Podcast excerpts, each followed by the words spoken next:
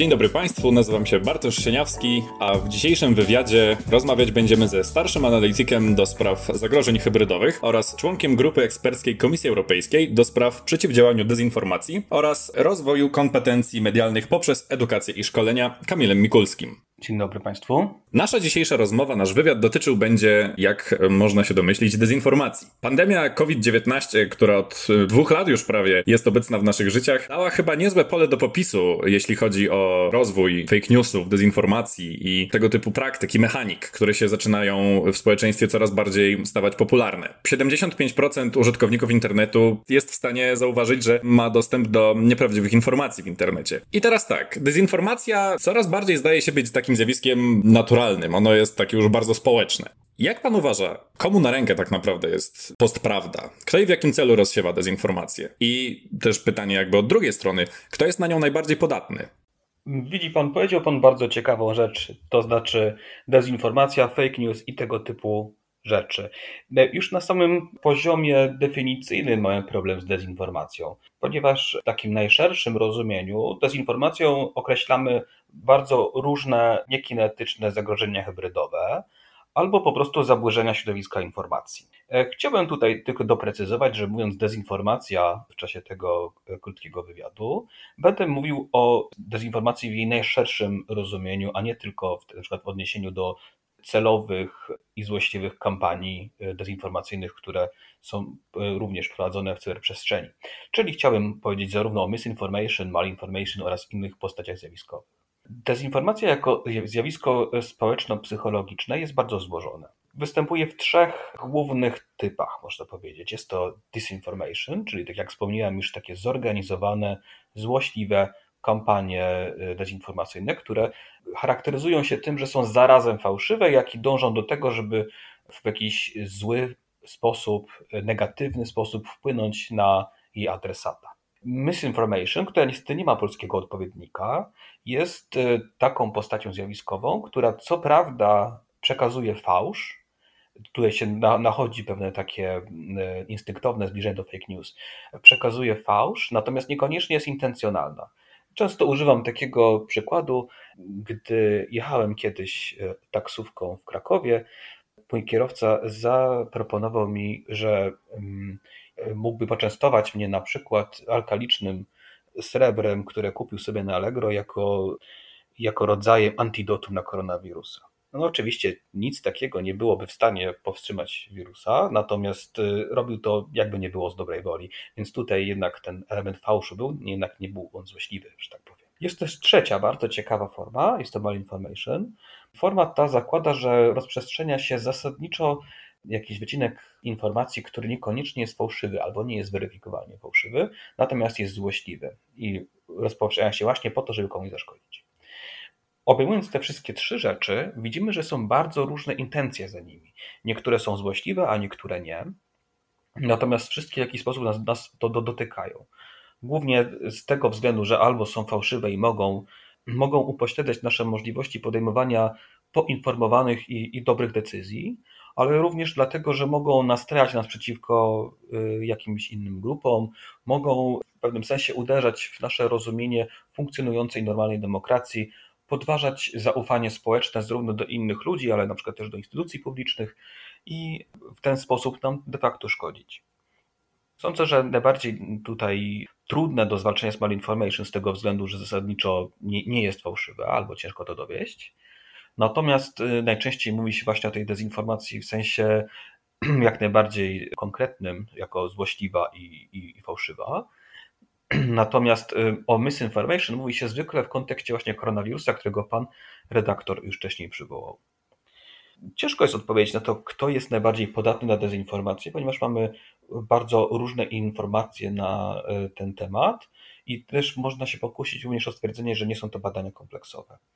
Na pewno w tym momencie można stwierdzić, że osoby, które mają niedużą styczność, dajmy na to, z internetem, są bardziej wrażliwe na fałszywe treści, które są w nim rozpowszechnione, z tego względu, że nie są opatrzone, nie mają pewnych mechanizmów obronnych. E, mogą być to osoby na przykład starsze, które sobie nie radzą tak dobrze w cyberprzestrzeni jak, niektórzy, ale mogą być to na przykład też osoby szczególnie młode, które y, nie mają jeszcze tego doświadczenia ży, życiowego i w tenże sposób też nie mają wspomnianych przeze mnie mechanizmów. Nie ulega wątpliwości również, że osoby, które są sceptyczne wobec głównego, jak to się mówi, mainstreamowego e, obiegu i mają podejście takie gnostyczne, e, również bywają e, łatwym łupem, czy te łatwymi ofiarami dla takiej dezinformacji. Z tego względu, że na przykład jeżeli ktoś uważa, że Facebook i wielkie korporacje czy, czy Big Pharma chcą dla niego źle, to nieważne co zrobi Facebook i w jaki sposób nie będzie próbował flagować fake news na, e, swoi, na łamach swojego portalu, osoba, która jest przekonana, że Facebook nic dla niego dobrego nie chce, będzie właśnie miała efekt potwierdzenia, bo skoro Facebook chce dla niego źle i mówi, że coś jest fałszywe, no to pewnie właśnie należy to udostępniać i pewnie właśnie próbuje ukrywać prawdę. Albo, że rząd próbuje ukrywać prawdę i wiele, wiele tego typu mechanizmów. Jest to wyjątkowo ciekawe, tym bardziej, że próba dotarcia do poszczególnych grup społecznych oraz wyizolowania takich grup i dostosowania do nich komunikacji jest zarówno wykorzystywana przez adwersarzy, przez te osoby, które stoją za rozpowszechnianiem e, dezinformacji, ale również muszą, muszą być te grupy wybierane przez osoby, które próbują jej przeciwdziałać, bo próbujemy dotrzeć i równoważyć właśnie te negatywne działania. Natomiast e, odpowiadając na ostatnie pytanie, kto tak naprawdę to robi, kto rozpowszechnia dezinformację, no cóż, jeżeli chodzi o misinformation, to my wszyscy. Zdarza się, że nie będąc dostatecznie poinformowani w jakiejś sytuacji, po prostu powszechniamy coś, co uważamy za prawdziwe, ale prawdziwe wcale być nie musi. Zorganizowane kampanie dezinformacyjne zazwyczaj są prowadzone przez takie jednostki, które są w stanie je przedsięwziąć. To znaczy, często jest to na przykład dezinformacja międzypaństwowa albo z wykorzystaniem tak zwanych non-state actors, czyli takich adwersarzy, którzy mają zarówno środki, możliwości, jak i wiedzę oraz motywację po to, żeby takie rzeczy w ogóle rozpowszechniać. Podobnie ma się sprawa do malinformation, ponieważ w tym przypadku często działają właśnie bardziej zorganizowane ośrodki, a nie na przykład y, pojedynczy ludzie. W takim razie, jak pan zwrócił uwagę tych rodzajów informacji, które mogą być w jakiś sposób, nawet niekoniecznie tak samo, nieprawdziwe jest całkiem sporo, czyli jakby nie każda nieprawdziwa informacja równa nieprawdziwej informacji. Tu są też istotne chociażby zamysł, z jakiego powodu jest rozpowszechniana ta informacja. W momencie, kiedy patrzy się na fake newsy, ma się trochę wrażenie, że te fałszywe, nieprawdziwe informacje często są skierowane przeciwko komuś. Często w fałszywych informacjach jest ktoś wskazywany palcem jako osoba winna czegoś, jako, jako osoba metaforyczna oczywiście, to może być grupa ludzi, to może być, to, to może być właśnie jakaś grupa społeczna cała.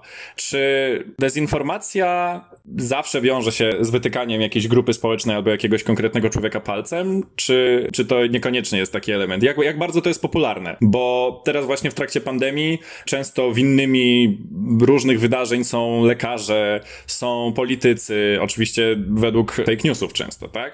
Jak to działa w tych fałszywych informacjach? Czy postprawda zawsze wskazuje kogoś winnego danej sytuacji? Zasadniczo nie. To często się zdarza w ten sposób, że postprawda e, odnosi się do jakichś poszczególnych grup, ponieważ bardzo często postprawda się odnosi w ogóle do ludzi. E, może się odnosić oczywiście do ludzi, ale też do, do, do pewnych faktów, natomiast jeżeli się odnosi do ludzi, to już jest tutaj w pewnym sensie jakaś grupa albo jednostka uwzględniona, więc można powiedzieć, że już tak typologicznie z jej natury to w pewnym sensie wynika. Natomiast jeżeli się odnosi na przykład do suchych faktów, do określonego kraju, do jakiegoś pojęcia, czy na przykład próbuje podważać, dajmy na to, politykę historyczną, no to wtedy raczej nie. Jeżeli myślimy na przykład o kontekście samego koronawirusa, to rzeczywiście były tam bardzo ciekawe przypadki.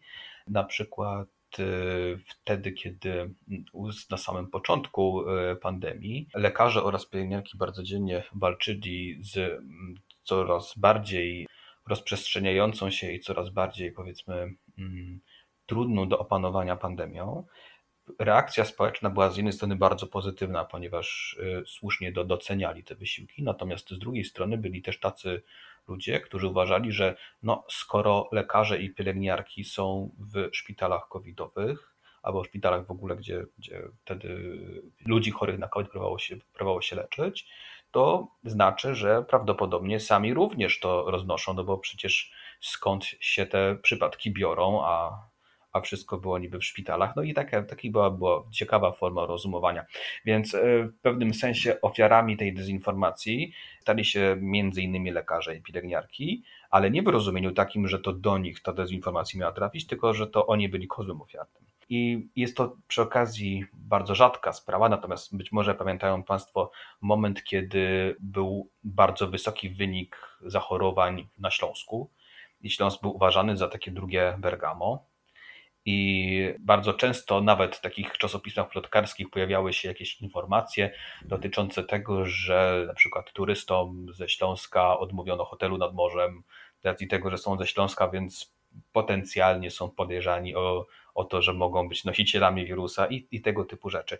Ja nie wiem, na ile ta histeria wokół Śląska, czy, czy wokół różnego rodzaju nieprzyjemności, które spotykały lekarze i pielęgniarki, była prawdziwa, na ile były to rozmuchane plotki, jednak należy sobie zadać pytanie, jak to się stało, że takie rzeczy od razu się pojawiły w mediach i były szeroko komentowane. To już tutaj można powiedzieć, że w rzeczywistości cyberprzestrzeni, w rzeczywistości prasy już to zostało odnotowane.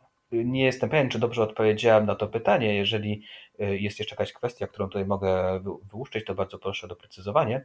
Natomiast mówiąc wprost, y, dezinformacja często dotyczy ludzi lub grup, ale nie musi.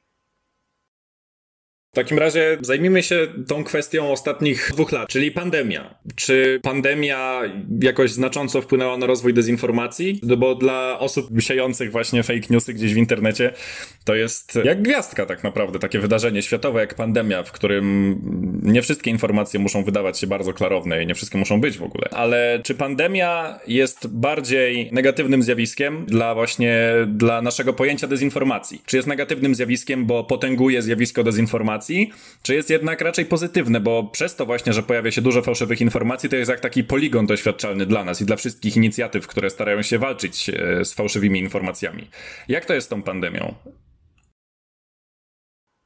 To jest bardzo trafna obserwacja. Ja się tutaj w pełni z panem redaktorem zgadzam, że, e, że pandemia ma dwojaki wpływ.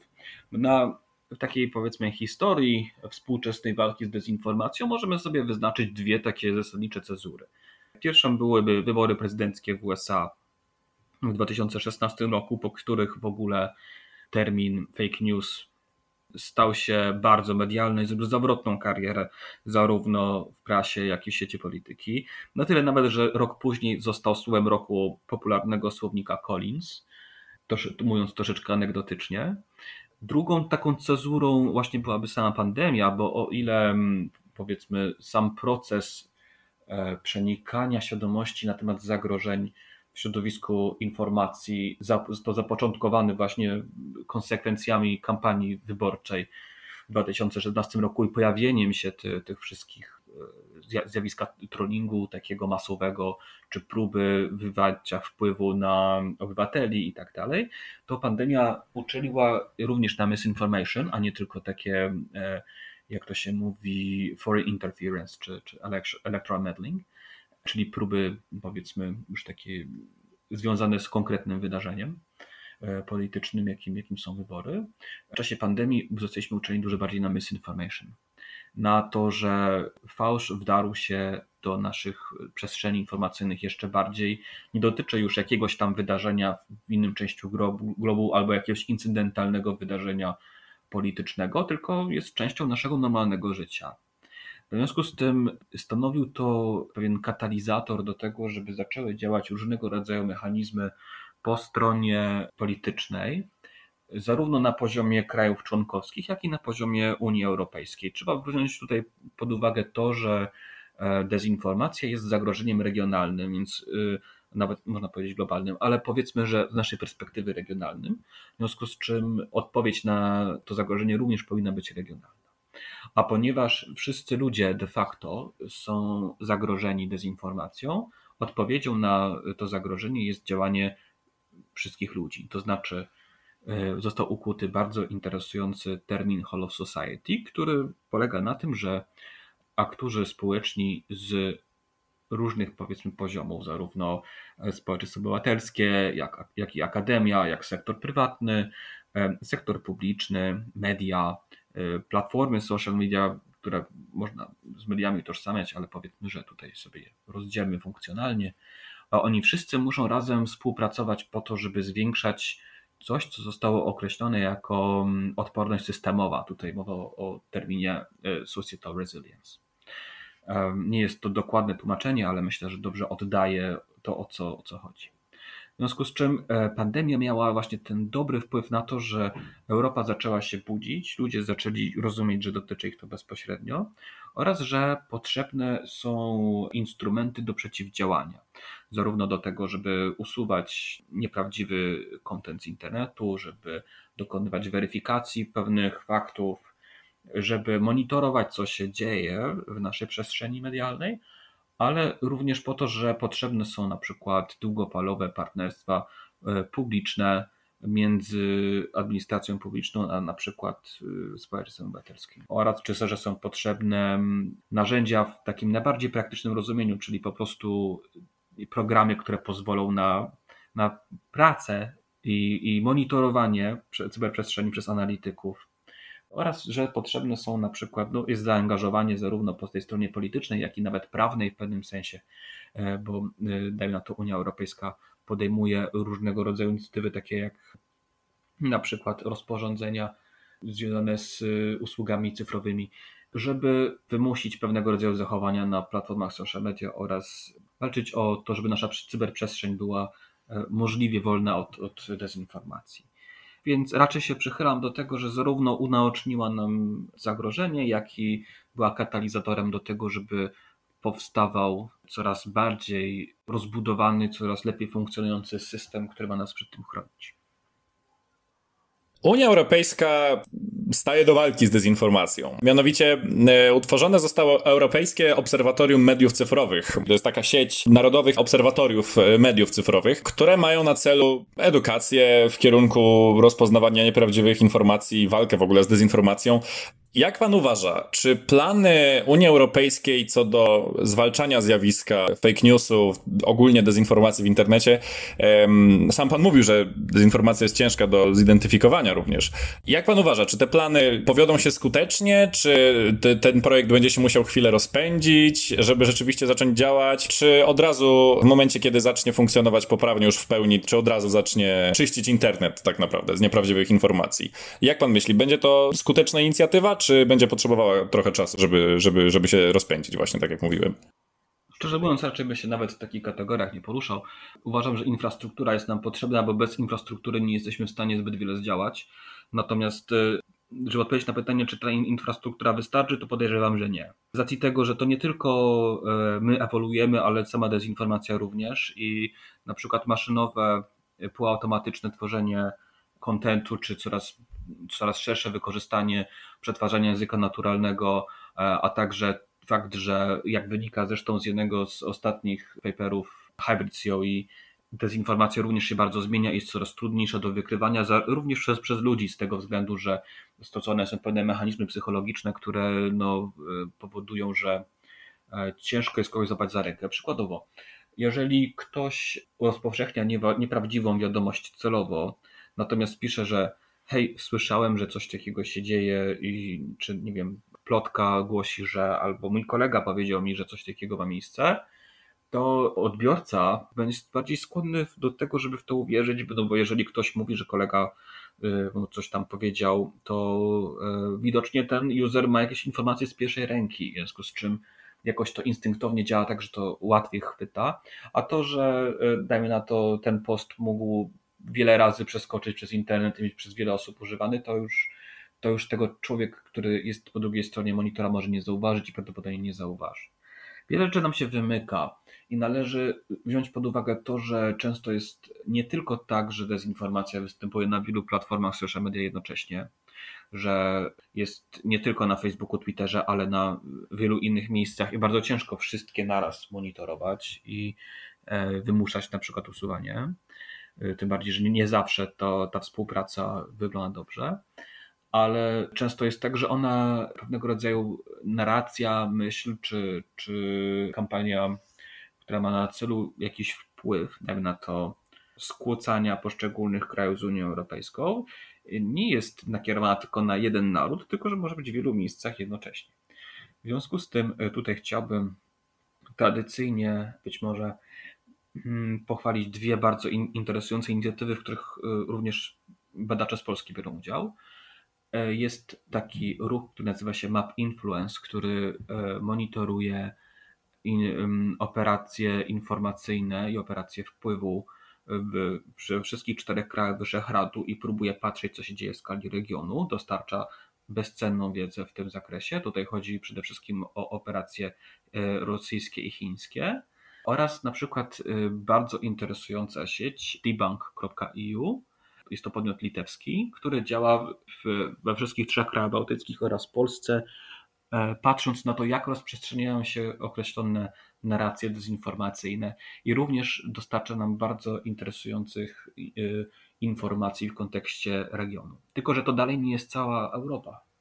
Dlatego ja sądzę, że centrum, o którym Pan powiedział, czyli w angielskim skrócie EDMO, będzie pierwszą tak dużą paneuropejską próbą e, zharmonizowania badania tego, co się dzieje w sieci.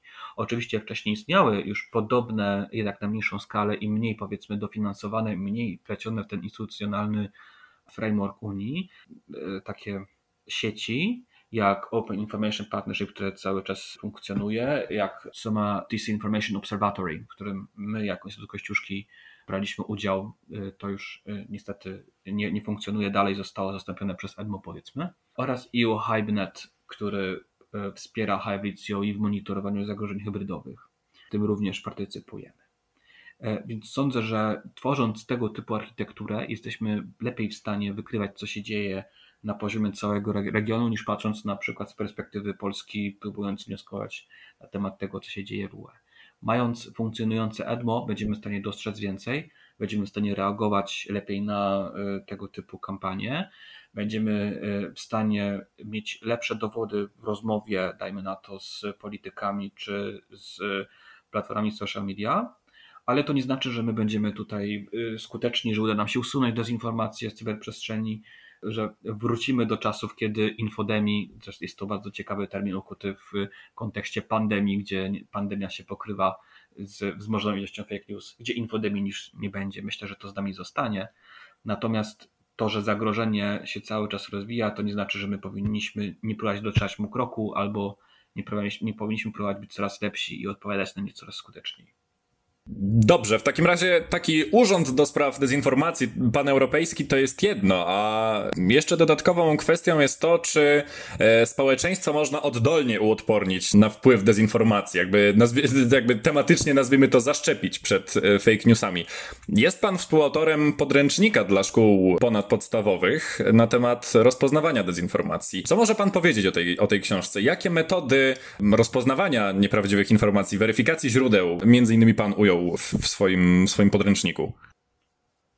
To podejście Hollow Society właśnie jest filozofią oraz zarówno polityką, e, która stoi e, za zrozumieniem, że jednym z kluczowych elementów przeciwdziałania dezinformacji jest edukacja oraz rozwój kompetencji medialnych.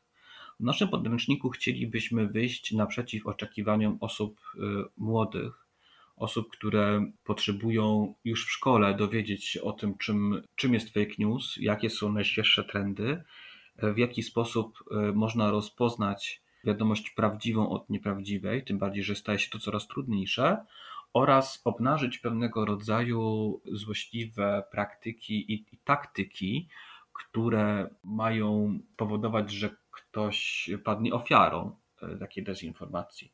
To znaczy chcę pokazać, w jaki sposób y, uczniowie y, są manipulowani, albo po prostu w jaki sposób ludzie są manipulowani. Obnażenie takich taktyk pozwoli być może na to, że kiedy będą się pojawiały kolejne fake newsy, kolejne próby wywarcia jakiegoś wpływu, osoba, która będzie miała już wiedzę, że takie rzeczy w pewnym sensie funkcjonują w określony sposób, będzie być może wyposażona zdalnie w umiejętności, które pozwolą na po pierwsze przejrzenie takiej taktyki, a po drugie tego, że nie, nie padną być może jej ofiarą. Natomiast sądzę, że tak samo jak usunięcie dezinformacji w cyberprzestrzeni jest niemożliwe, tak niemożliwe jest również osiągnięcie absolutnej odporności społecznej. Natomiast jeżeli będziemy uwrażliwienie na pewnego rodzaju taktyki, metody, opatrzymy się z pewnymi fake newsami, będziemy wiedzieli, że nie, to nie jest prawda, to będziemy w stanie zwracać na nie mniejszą uwagę i po prostu przechodzić nad nimi do porządku dziennego i nie dać się łapać w sieci. Dlatego liczymy na to, że ten, ten podręcznik będzie takim naszym wkładem w budowanie tej odporności społecznej. Ja oczywiście wspomniałem o tym, że są to uniwersytety, i e, są to organizacje społeczeństwa obywatelskiego, pozarządowe na przykład. One mają taką rolę, że mogą prowadzić taką działalność edukacyjną i w pewnym sensie przybliżać e, określonego rodzaju problemy uczniom, studentom i, i po prostu obywatelom. I widzimy, że taka rola i nasza pozycja tutaj jest na tyle dobra, że możemy w sposób wiarygodny, bezstronny pokazać, jak ludzie są manipulowani i uczulić ich na to, żeby byli w stanie przejrzeć tego typu praktyki i się nie dać. No dobrze, dotarliśmy, szanowni państwo, do końca naszej rozmowy z Kamilem Mikulskim. Serdecznie dziękuję, dziękuję panu za rozmowę. Ja również bardzo dziękuję. I przypominam Państwu, że warto kontrolować e, wszystkie informacje, które widzicie w internecie, bo jak widać, są osoby, które poświęcają bardzo dużo czasu, żeby, żebyśmy po prostu wszyscy żyli e, w, epoce bezpiecznych informacji. I warto jest po prostu wiedzieć, jak rzeczywiście świat wygląda. Także czekamy wszyscy, aż bezpieczeństwo informacyjne będzie normalnym przedmiotem w liceum, najprawdopodobniej z Pana podręcznikiem. I tak jak mówię, dziękuję za rozmowę i do usłyszenia.